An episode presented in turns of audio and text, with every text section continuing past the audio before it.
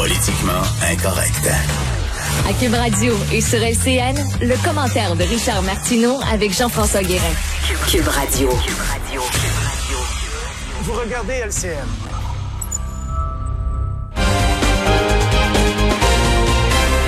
Salut Richard. Salut Jean-François.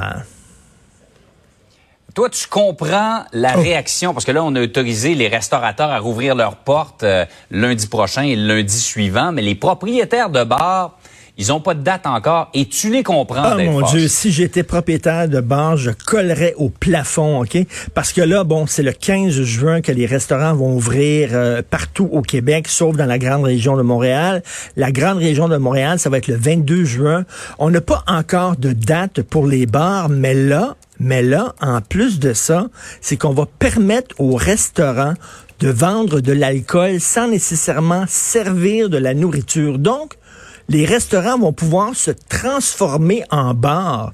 Et là, je peux comprendre les propriétaires de bars qui disent, ben là, attends une minute, là. C'est comme si on se bat contre le virus, puis l'arbitre nous tape dessus. Je veux dire, ça n'a pas de maudit bon sens. Comment ça? C'est comme s'il y a un côté puritain à ça. On s'en était déjà parlé, Jean-François. Il y a un côté. Ouais. Monsieur Arruda dit, c'est pas la même clientèle dans les bars que dans les restaurants. Jean-François, j'ai déjà vu des gens aller dans un bar, prendre deux verres, sortir sur leurs deux pieds, être bien correct. Puis j'ai déjà vu des gens dans des restaurants sous comme des bottes, OK? C'est comme si prendre deux bouteilles de vin dans un resto, c'est correct. C'est sophistiqué, c'est bien. Mais prendre deux bouteilles de vin dans un bar, c'est mal vu.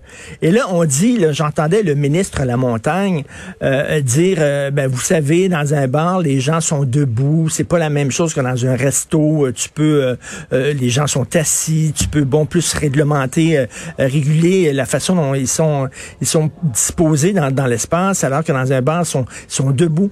Non, mais les propriétaires de bars, c'est pas des caves, là. Ils sont aussi responsables et aussi rationnels que les propriétaires de restos. Ils vont faire en sorte que ils vont ouvrir leurs bars, puis ils vont faire en sorte qu'ils vont respecter les consignes. C'est comme si les bars, c'était encore là, des lieux de perdition qui étaient gérés par des gens un peu tout croche et un peu malsains.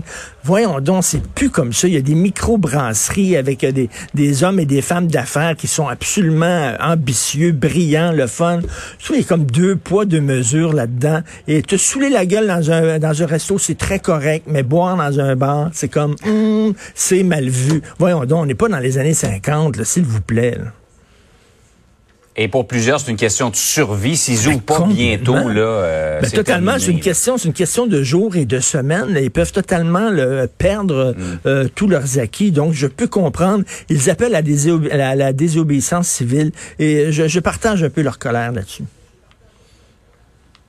Par ailleurs, la loi 61 qui est à l'étude présentement là pour stimuler tous ces projets d'infrastructure, tu trouves que la CAQ étire un peu trop l'élastique? Ben c'est ça, deuxième journée d'audience aujourd'hui pour la fameuse loi 61, la loi mammouth.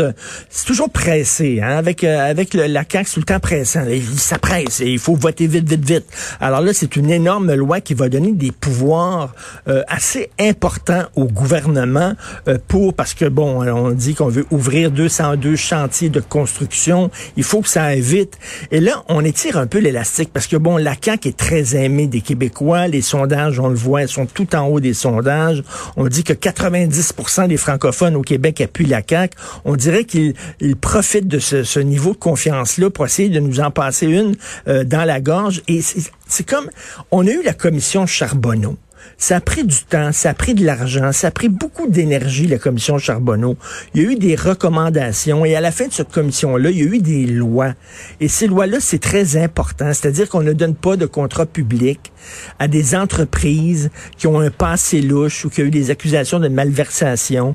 On ne donne pas de contrat de gré à gré. On fait des appels d'offres. Tu sais, on a mis en place des lois pour lutter contre le favoritisme, pour lutter contre la corruption, pour protéger l'environnement. Et là, le gouvernement dit, on recule, on efface ça, l'ardoise, et donnez-nous les pouvoirs, puis on va pouvoir contourner toutes ces lois-là qu'on s'est données pour nous protéger.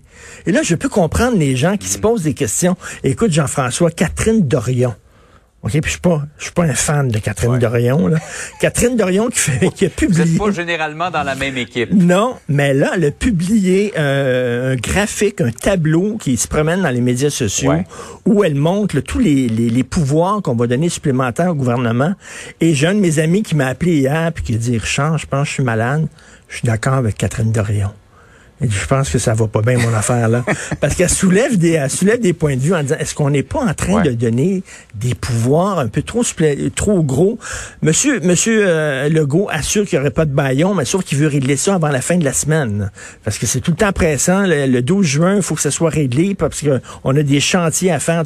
Je peux comprendre que la situation est urgente, mais est-ce qu'on veut donner tous ces pouvoirs-là et surtout effacer tout ce qu'on avait mis en place pour nous protéger? C'est les bonnes questions que l'opposition pose, les centrales syndicales et aussi Québec solidaire. On sait qu'il faut aller vite. On sait que c'est important de relancer l'économie, mais c'est peut-être pas mauvais de se prendre un petit pas de recul, de dire est-ce qu'on est en train de donner trop de pouvoir? Tout à fait. Exactement.